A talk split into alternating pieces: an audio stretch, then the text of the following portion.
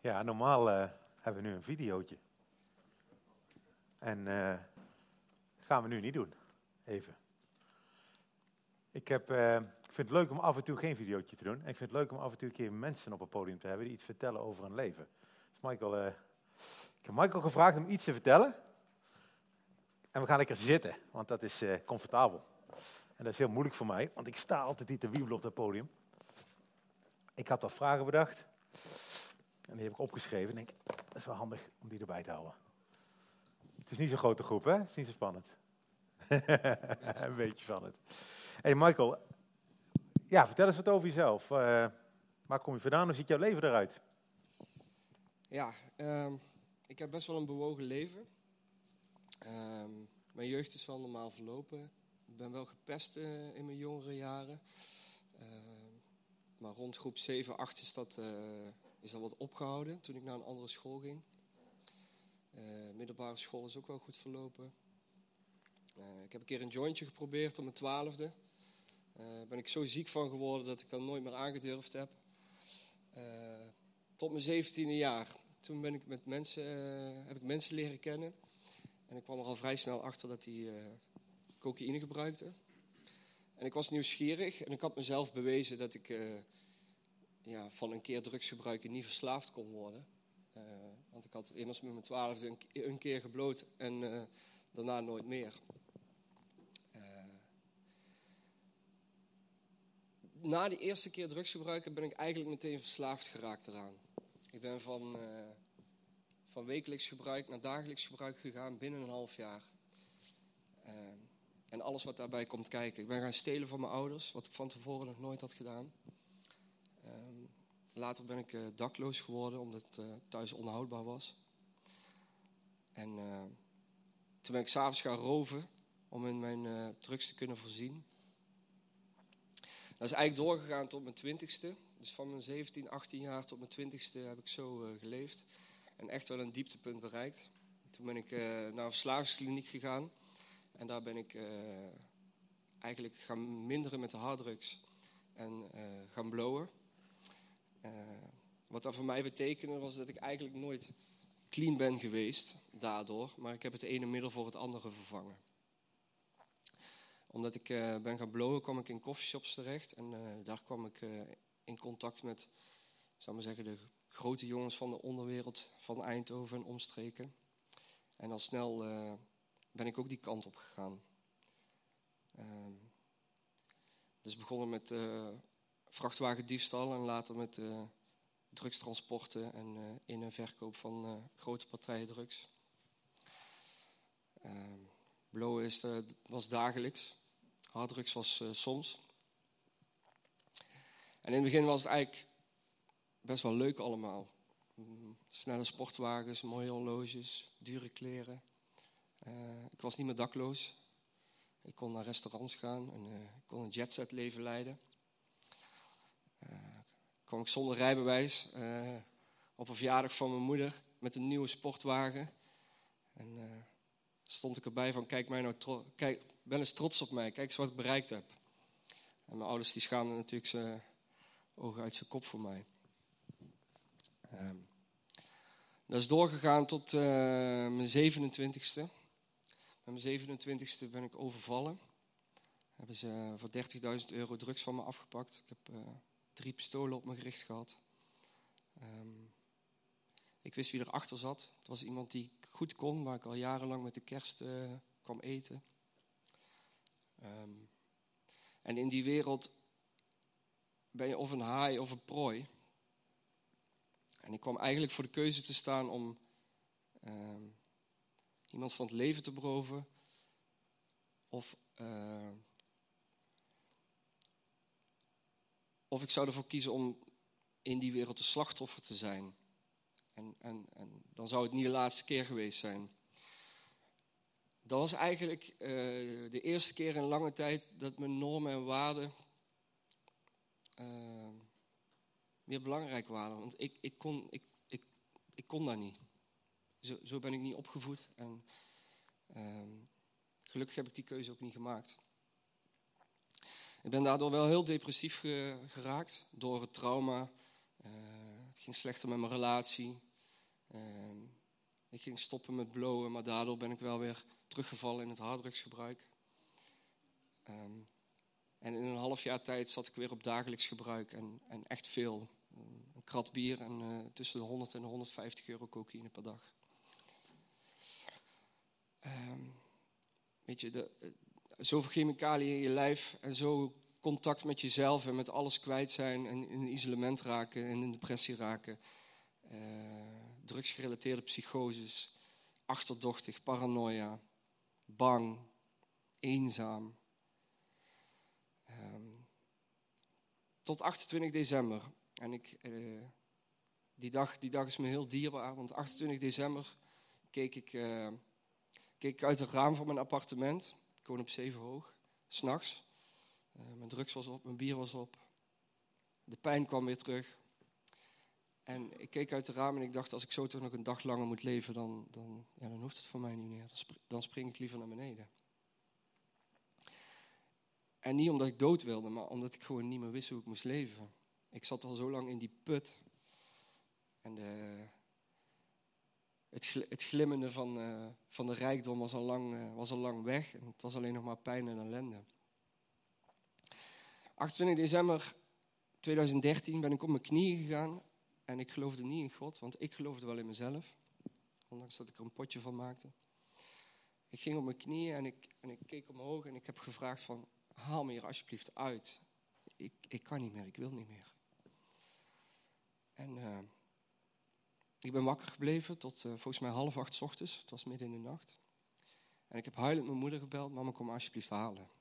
En, uh, mijn moeder is me komen halen. En we hebben denk ik eerst een kwartier beneden bij de flat. heb ik in haar, ben ik in haar armen gevallen en heeft ze me gewoon geknuffeld.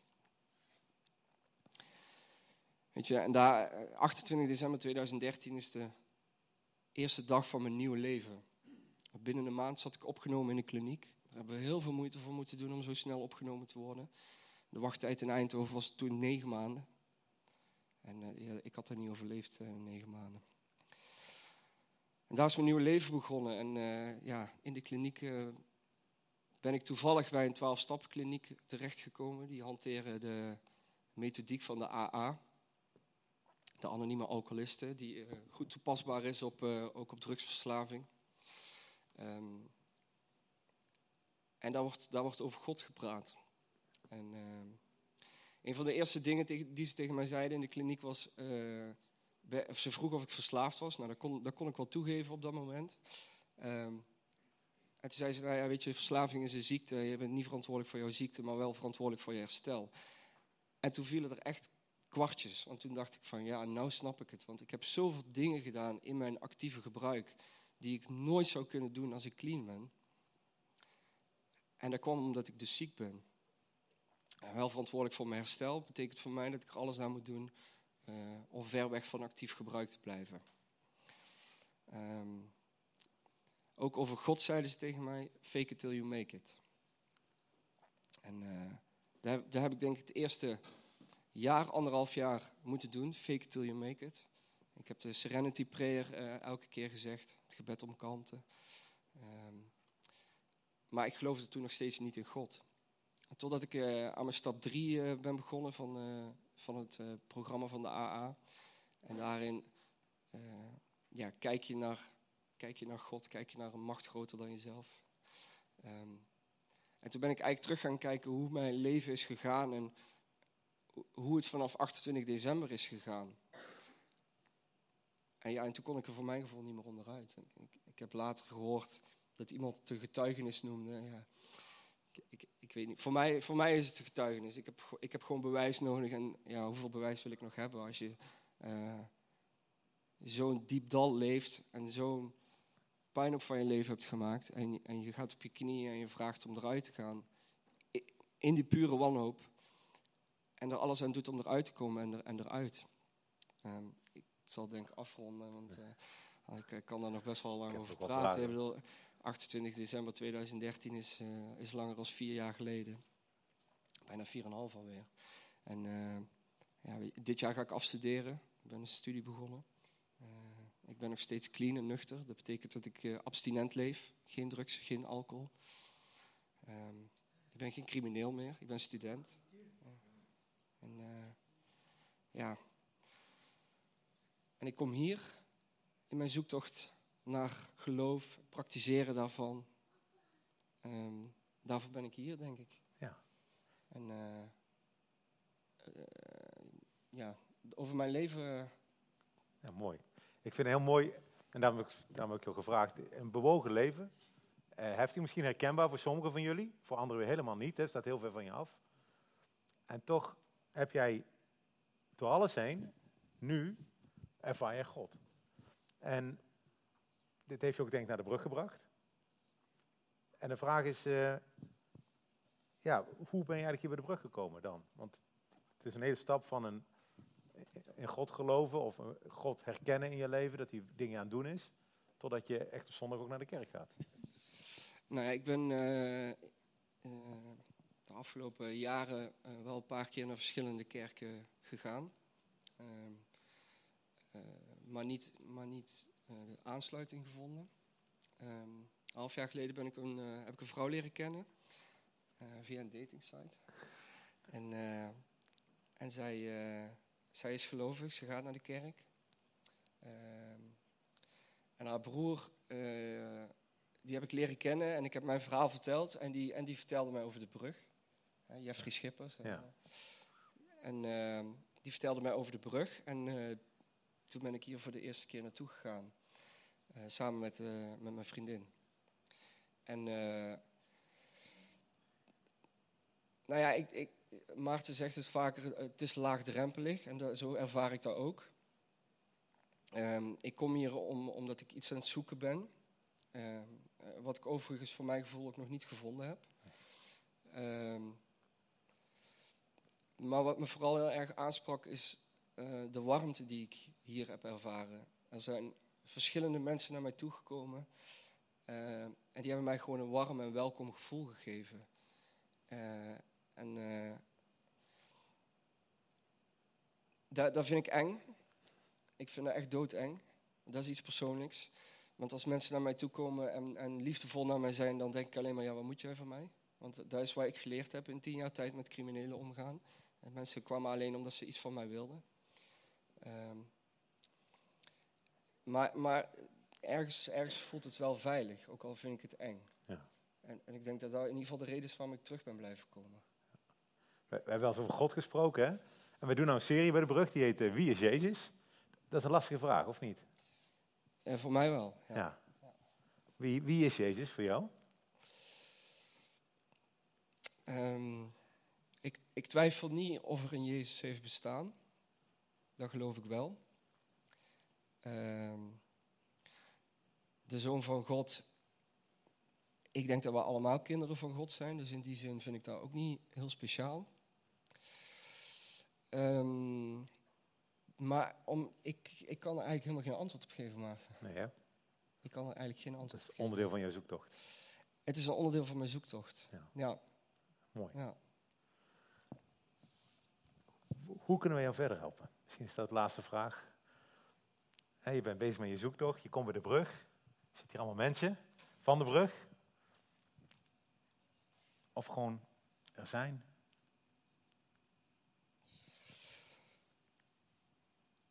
Nou ja, ik, ik, ik, blijf terugkomen, dus uh, iets, iets, gaat er, iets gaat er goed. Iets gaat er goed, hartstikke ja. mooi. En uh, ja, ik, ik, denk, ik denk, bij de AA zeggen ze, dit programma is meer gebaseerd op aantrekkingskracht dan op reclame. En ik denk dat, het, dat zo de brug voor mij ook werkt. Het, het heeft voor mij een aantrekkingskracht, um, waardoor ik terug wil komen. Als, als, als mensen tegen mij zeggen dat ik hier naartoe moet gaan, uh, dan zien jullie mij niet Dan zien we niet meer. Dan nee. werkt het voor mij nou. niet. Je bent hartelijk welkom. Ja, dank hey, super dat je gedaan hebt. Ja, graag gedaan. Ja, mooi.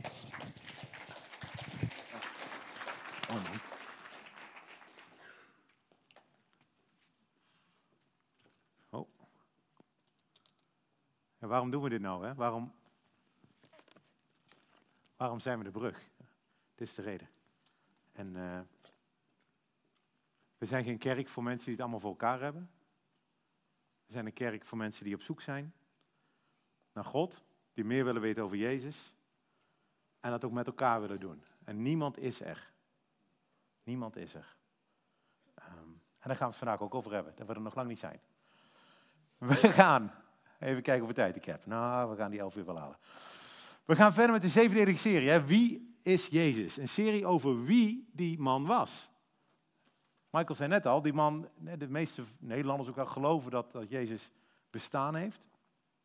Als mens hier op de aarde rondgelopen heeft. Maar wie is die? En waarom vind ik dat thema zo belangrijk? Omdat ik in mijn eigen leven gezien heb dat mijn eigen leven totaal veranderd is op het moment dat ik Jezus ben gaan volgen. Er is, er is een Maarten van voordat hij Jezus kende en er is een Maarten nadat hij met Jezus is gaan lopen. En dat maakt me heel enthousiast over hem. En we gunnen dat iedereen in Eindhoven. Dat is het bestaanrecht van de brug. En daarom hebben we deze serie bedacht. Dat we tussen, tussen kerst, de geboorte van Jezus vieren we dan, en Pasen, over twee weken, als Jezus sterft aan een kruis en weer opstaat, kijken naar wat Jezus over zichzelf zegt. Niet wat anderen over hem zeggen. Er zijn heel veel boeken over hem geschreven natuurlijk. Ehm, niet eens wat hij allemaal gedaan heeft, dat komt natuurlijk ook wel langs. Maar meer wat hij zelf zegt. En hij zegt, zeven keer zegt hij, ik ben. En met iets erachteraan. Hij heeft gezegd, ik ben het brood dat eeuwig leven geeft. Ik ben het licht van de wereld. Ik ben de deur. Ik ben de goede herder. En de vorige keer hebben we stilgestaan bij, ik ben de weg, de waarheid en het leven. En vandaag kijken we naar de zesde uitspraak. Dat Jezus zegt, ik ben de ware wijnstok. En de tekst staat in je programma, komt ook achter mij op de beamer. Uh, ook in de Bijbels op tafel. Als je geen Bijbel hebt, dan neem die vooral mee. Een mooie blauwe Bijbel. Daar staan de teksten in. Johannes, een vriend van Jezus, heeft dit allemaal opgeschreven. In de eerste eeuw. En op dit moment, als hij dit zegt, is het eigenlijk een van de laatste gesprekken die, die Jezus met zijn vrienden heeft. Een aantal uur later wordt hij afgevoerd, gemarteld, gekruisigd. En dan zegt hij dit tegen zijn vrienden. Hij zegt, ik ben de ware wijnstok. En eigenlijk is dat een heel rare tekst als je erover nadenkt.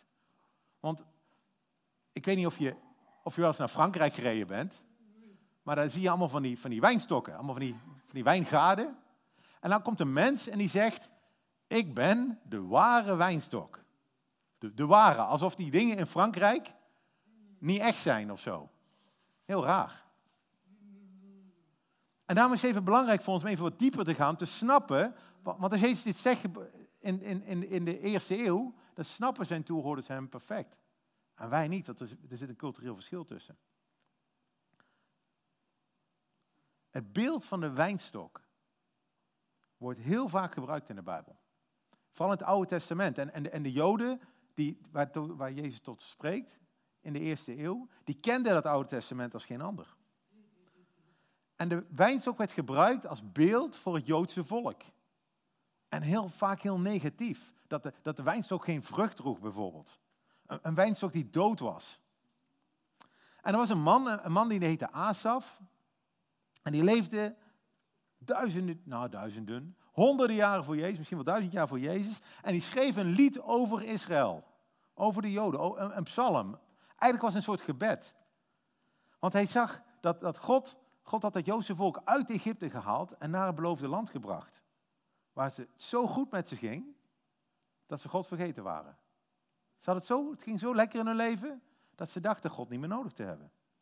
Misschien herken je dat. Tot het moment dat God het toestaat dat de Assyriërs binnenkomen vallen, Babyloniërs komen binnenvallen. En in één keer is dat beloofde land in een grote ellende, want iedereen wordt afgevoerd naar deze grote koninkrijken. Iedereen is weg uit Israël. En in dit lied vraagt Asaf of ze terug mogen naar dat beloofde land. Terug naar de plek waar God in hun midden is. Terug naar waar het goed ging. Terug naar waar ze voorspoed hadden. Waar geen oorlog was. En deze psalm, psalm 80, gaat als volgt. Moet je even, ik komt achter me op het scherm, staat niet in de, in de blaadjes. Asaf schrijft, O God van de legermachten, breng ons terug. Breng ons terug naar Israël. Doe uw aangezicht lichten, dan zullen wij verlost worden. Bevrijd. U hebt een wijnstok uit Egypte uitgegraven, de heidevolken verdreven en hem geplant. U heeft een wijnstok, Israël, die waren allemaal Joodse slaven in Egypte, uit Egypte gehaald, uitgegraven, door de zee gebracht. U heeft de heidevolken uit Israël weggehaald en het land, en daar heeft u die wijnstok geplant. U heeft een plaats voor hem bereid en een wortel doen schieten. zodat hij heel het land vulde. Het ging heel goed. De bergen zijn met, u, met zijn schaduw bedekt geweest, de takken waren als machtige ceders. Hij breidde zijn ranken uit tot aan de zee, zijn jonge loten tot aan de rivier. De wijnstok kon groeien en bloeien. Israël kwam tot bloei.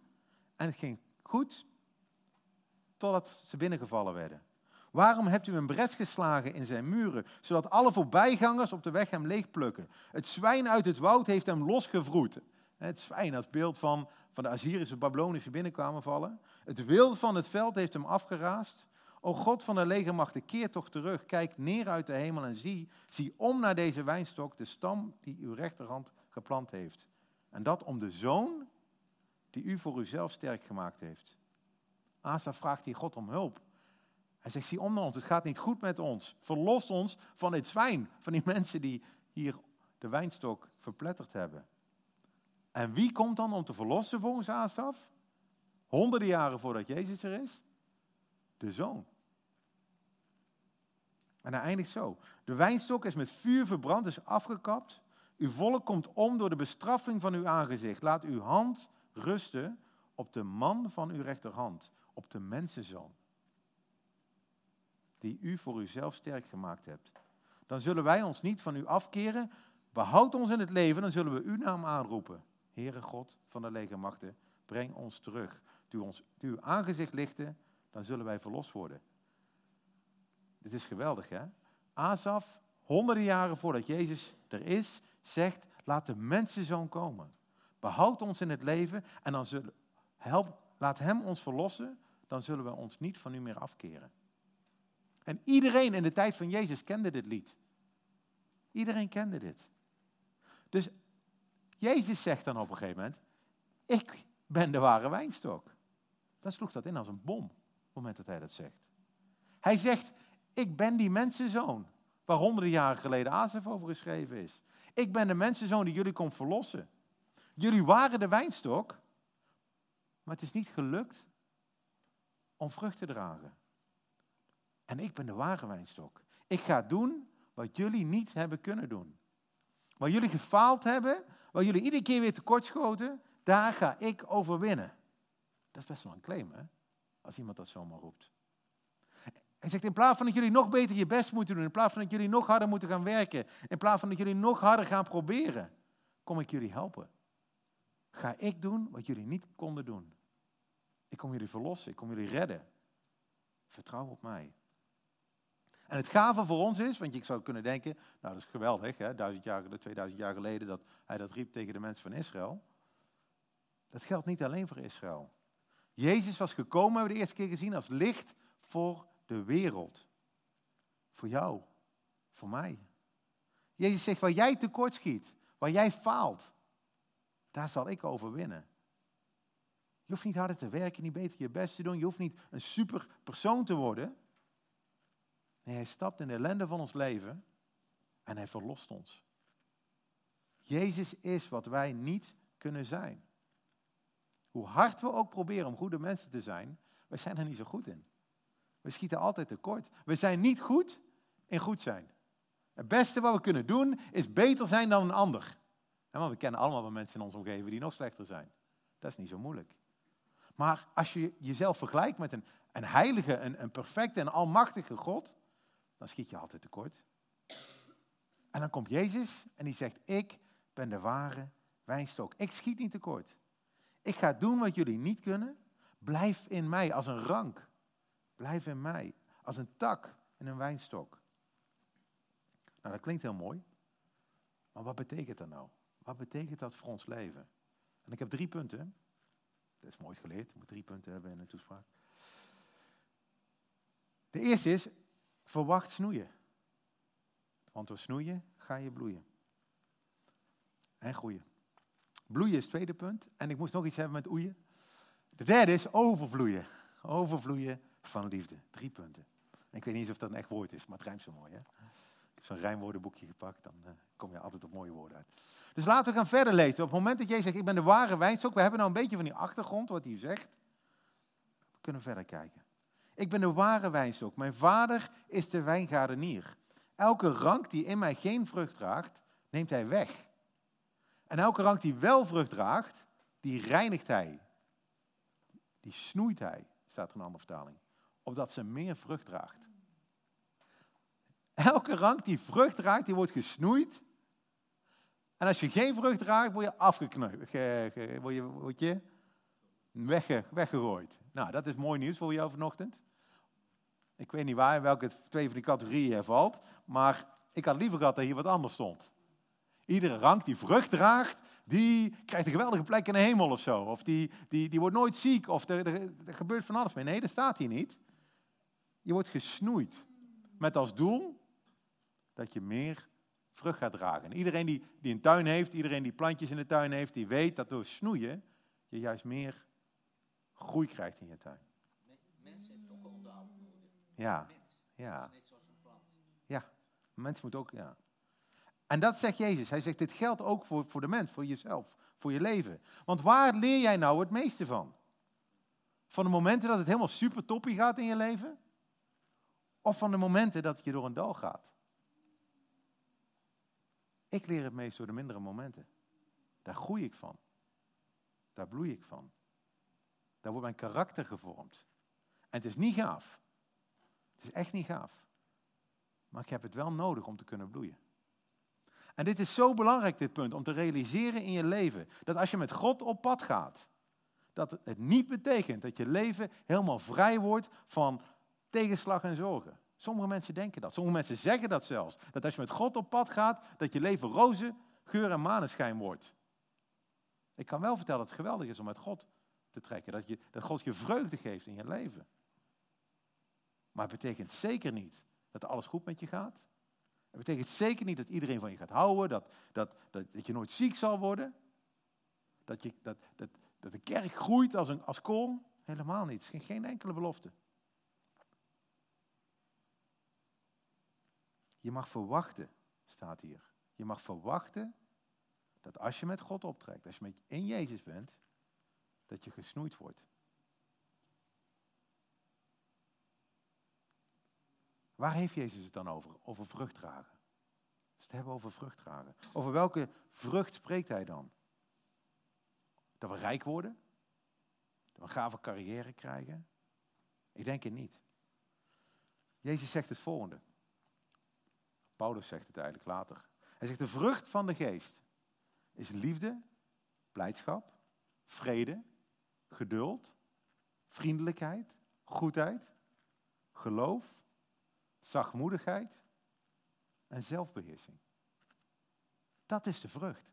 Dat is de vrucht die we mogen dragen. Een vrucht, enkelvoud. Het is één ding. Ze hebben namelijk allemaal met elkaar te maken. Zonder zelfbeheersing heb je geen vrede. Echt niet. Zonder vrede geen geduld. Zonder geduld geen vriendelijkheid. Zonder vriendelijkheid geen liefde. Je kan ze allemaal zo door elkaar brengen. Ze zijn allemaal met elkaar verbonden. Het is één vrucht. En niemand in deze ruimte heeft deze vrucht totaal. Er is niemand die zegt, nou, anders vul de reactiekamer in hoor, na de dienst, want dan wil ik graag met je praten. Maar er is niemand in, hier die zegt, oh, maar ik ben, ik ben, ik kan niet eens meer groeien in, liefde, blijdschap, vrede, vriendelijkheid, uh, goedheid, geloof, zachtmoedigheid. Dat heb ik al helemaal op orde in mijn leven. En daarom zorgt God dat we gesnoeid worden. Zodat we kunnen groeien op deze gebieden. Hij snoeit, wij groeien. En hoe doet hij dat? Vaak op een manier die wij niet leuk vinden. Ik vraag vaak aan God, ik heb heel weinig geduld. Mijn kinderen weten dat. Ik heb heel weinig geduld. Dus ik vraag vaak aan God, God geef mij nou alsjeblieft meer geduld.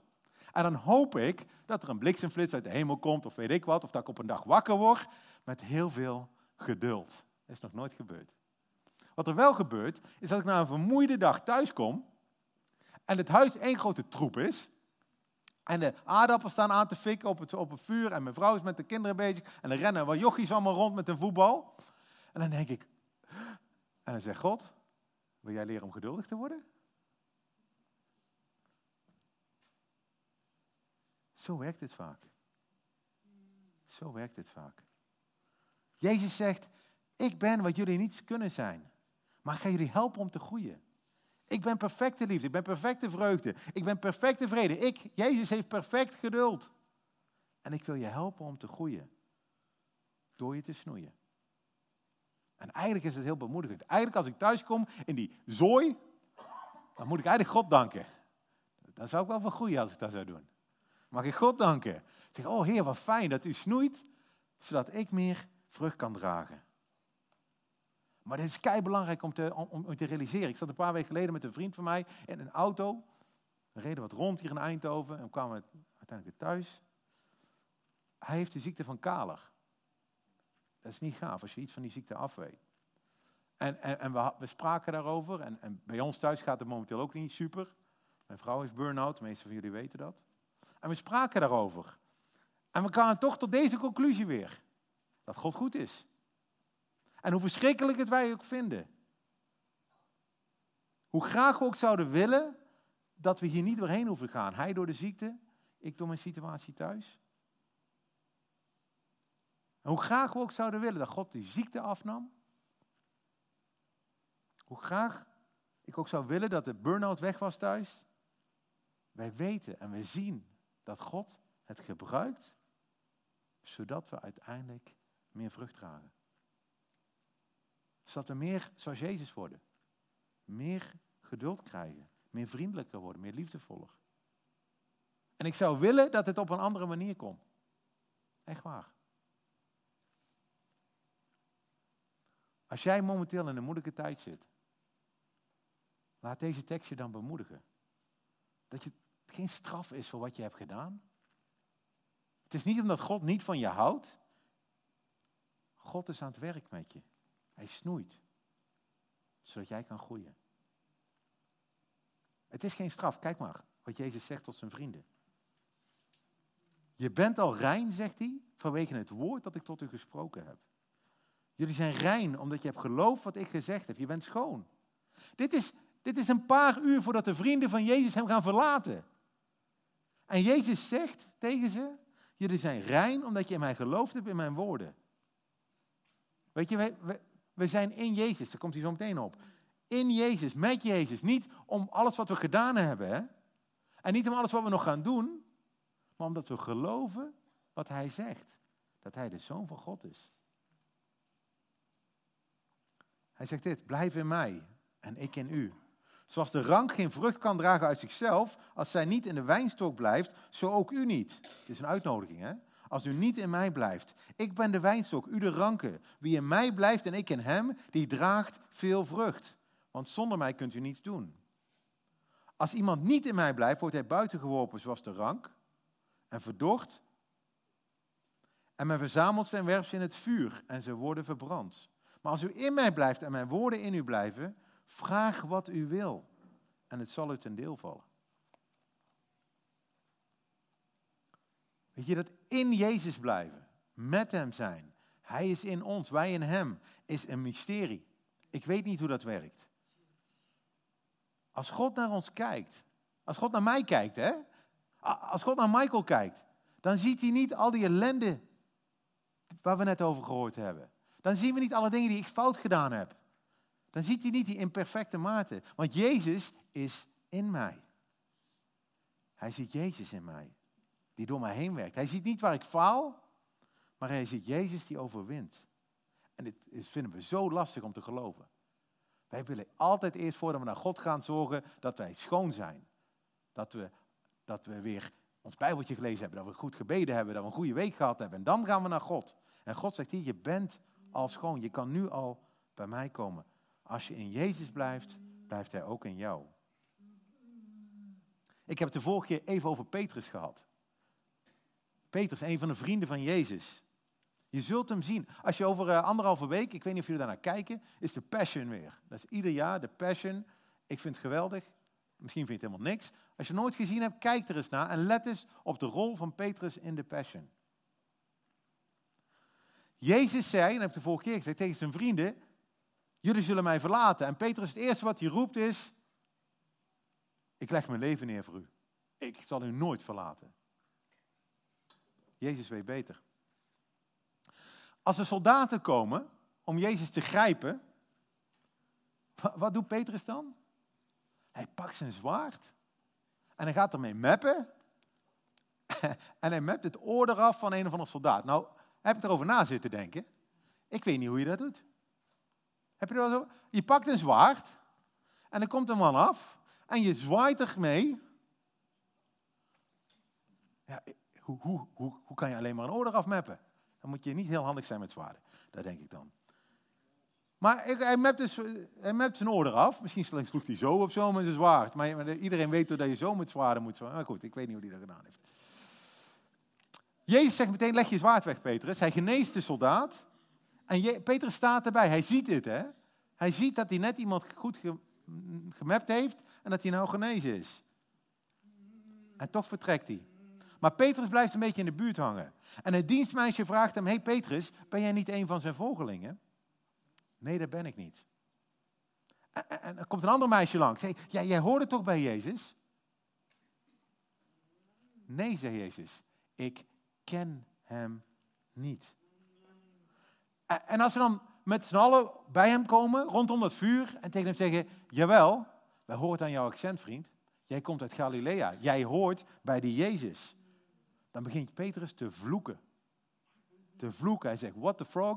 Ik ken Jezus niet, zegt hij. Vloekend. En wat gebeurt er op dat moment? Dat hij vloekend zegt dat hij Jezus niet kent, dan kraait de haan. En Jezus die op de binnenplaats staat, kijkt hem aan. Kan je je voorstellen? Kan je nog erger je vriend verraden dan wat Petrus op die dag gedaan heeft? Vloeken, zweer dat je hem niet kent op het moeilijkste moment in zijn leven? Later is Jezus opgestaan. En hij staat op een strand. Petrus is lekker aan het vissen in het meer. Aan een boot zit hij. En Jezus staat in één keer op het strand. En wat doet Petrus? Hij had zich kunnen schamen. Hè? Hij had zich kunnen verbergen in de boot. Hij had weg kunnen varen. Maar hij, hij wacht nog niet eens totdat die boot omgedraaid is. Hij springt uit dat water. Hij zwemt naar de... Rent over... Ik weet niet wat hij doet. Misschien heeft hij over water, heeft hij ook een tijdje gedaan. Dus misschien wel over het water heen gerend. Ik weet het niet. Maar hij, hij rent naar Jezus toe. Hij rent naar hem toe. De, de man die hem het ergst verraden heeft, rent naar Jezus toe. En dat mogen wij ook. Wat we ook gedaan hebben. Dit is de discipel die riep dat hij het geweldigste was. Dat hij zijn leven zou geven voor Jezus, maar een paar uur later, een paar uur later, hè, niet, niet, niet een week later, een paar uur later, hem het hartje in de steek heeft gelaten. Rent naar Jezus toe, valt neer aan zijn knieën. Op zijn knieën, aan zijn, de voeten van Jezus. Dat beeld, dat mogen we op ons in laten werken. Want als Petrus dat kan, dan kunnen wij dat ook. Wat je ook gedaan hebt, je kan naar Jezus toe rennen. Hij is wie wij niet kunnen zijn. Hij maakt ons schoon. Hij redt ons. Je mag altijd naar hem toe rennen. God snoeit. God laat ons groeien, zodat we tot bloei mogen komen in Jezus. We mogen altijd naar hem toe komen. Hij is de wijnstok, wij zijn de ranken. En hij eindigt nog met het mooiste Jezus hier. Dat we mogen overvloeien van zijn liefde. Dat onze blijdschap, onze vreugde volkomen zal worden. Luister maar. Hierin wordt mijn Vader verheerlijkt dat u veel vrucht draagt en mijn discipelen bent. Zoals de Vader mij lief gehad heeft, heb ik ook u lief gehad. Blijf in mijn liefde. Als u mijn geboden in acht neemt, zult u in mijn liefde blijven, zoals ik de geboden van mijn Vader in acht genomen heb en in zijn liefde blijf. Deze dingen heb ik u gesproken, opdat mijn blijdschap, mijn vreugde in u zal blijven en uw blijdschap, uw vreugde volkomen zal worden. Soms lezen we deze tekst verkeerd. En afhankelijk van je opvoeding ga je deze tekst verkeerd lezen. Soms denk je dat hier staat, als ik gehoorzaam, als ik maar de geboden in acht neem, dan zal ik in Gods liefde blijven. Maar dat staat hier niet. Dus hier staat, ik heb je lief, zegt God. Ik heb je lief, blijf in mijn liefde. En als je groeit in je liefde voor mij, dan zal je in staat zijn om mij mee te gehoorzamen. En dat weten we allemaal. Als je getrouwd bent, als je kinderen hebt, als je vrienden om je heen hebt, dan weet je dat dat niet afhankelijk is van hoe gehoorzaam ze zijn. Ik ga echt niet meer of minder van mijn kinderen houden als ze een kamer opgeruimd hebben of zo. Ik vind het fijn dat ze me gehoorzamen. Niet, niet uit angst voor de gevolgen, maar uit liefde voor mij. Als mijn vrouw een kopje thee wil, dan pak ik een kopje thee voor haar. Waarom? Niet omdat ik gehoorzaam wil zijn of zo, maar ik weet dat zij dat fijn vindt. Ik doe dat uit liefde. Liefde motiveert mijn daden. En als ik groei in mijn liefde voor God, dan helpt me dat om te gehoorzamen. Om meer te zijn zoals Hij is. En mijn basis daarvoor is dat Jezus is wie ik niet kan zijn. En dat Hij bereikt heeft wat ik niet kan bereiken uit liefde voor mij. Jezus wil ons vreugde geven. Hier staat blijdschap in deze vertaling. Ik vind een foute vertaling. Hier moet vreugde staan. Het staat in bijna alle andere vertalingen. Want blijdschap is maar iets tijdelijks. Blijdschap, ik kan s ochtends heel blij wakker worden of zo. En er zijn dagen dat ik helemaal niet blij wakker word. Maar vreugde gaat veel dieper. Vreugde is gebaseerd op de realiteit dat ik van Jezus ben en Hij van mij. Dat Hij is wat ik nooit zal zijn. En ik kan rust ervaren en vrede ervaren door wat Hij gedaan heeft aan het kruis. Hoe geweldig is het om hier te lezen dat de God van het heelal het belangrijk vindt dat jij vreugde hebt. En dat Hij zelfs vreugde vindt in jou. En voor sommigen van jullie is dat heel moeilijk om te accepteren. Maar het staat hier. God vindt vreugde in jou, in wie jij bent. En onze vreugde mag volkomen, mag compleet worden in Hem. En we mogen overvloeien van Zijn liefde als we in Hem blijven. Want er is geen betere plek, geen veiligere plek, geen liefdevollere plek dan als rank aan de ware wijnstok. Jezus. Laten we bidden. Heer, uw liefde voor ons is zo groot. Dat wij het eigenlijk niet eens kunnen geloven. Wij weten hoe we zijn. Wij weten wat we gedaan hebben. We weten, ik weet al wat ik van de afgelopen 24 uur al gedaan heb. En toch houdt u van mij. Toch vindt u vreugde in mij. Heer, help ons allemaal om die waarheid te omarmen, te accepteren, Heer. Want die waarheid zet ons vrij. Heer, spreek tot ons. Corrigeer ons, Heer, op die momenten dat wij anders denken. Dat we denken dat we moeten presteren om uw liefde te verdienen. Heer, en dank u. Dank u dat u gedaan heeft wat wij niet konden doen. Dat u gestorven bent aan het kruis. Voor mij, in mijn plaats. Zodat wij nu, vandaag, vanochtend, toegang tot u hebben. Als onheilige mensen tot een heilige God mogen spreken, Heer. Heer, help ons om dat te geloven. Om dat toe te passen, iedere dag weer in ons leven. Heer, dank u voor die momenten van snoei, die niet gaaf zijn, Heer. Maar die u gebruikt om ons te groeien, Heer. Help ons om ook dat te zien in ons leven. Amen.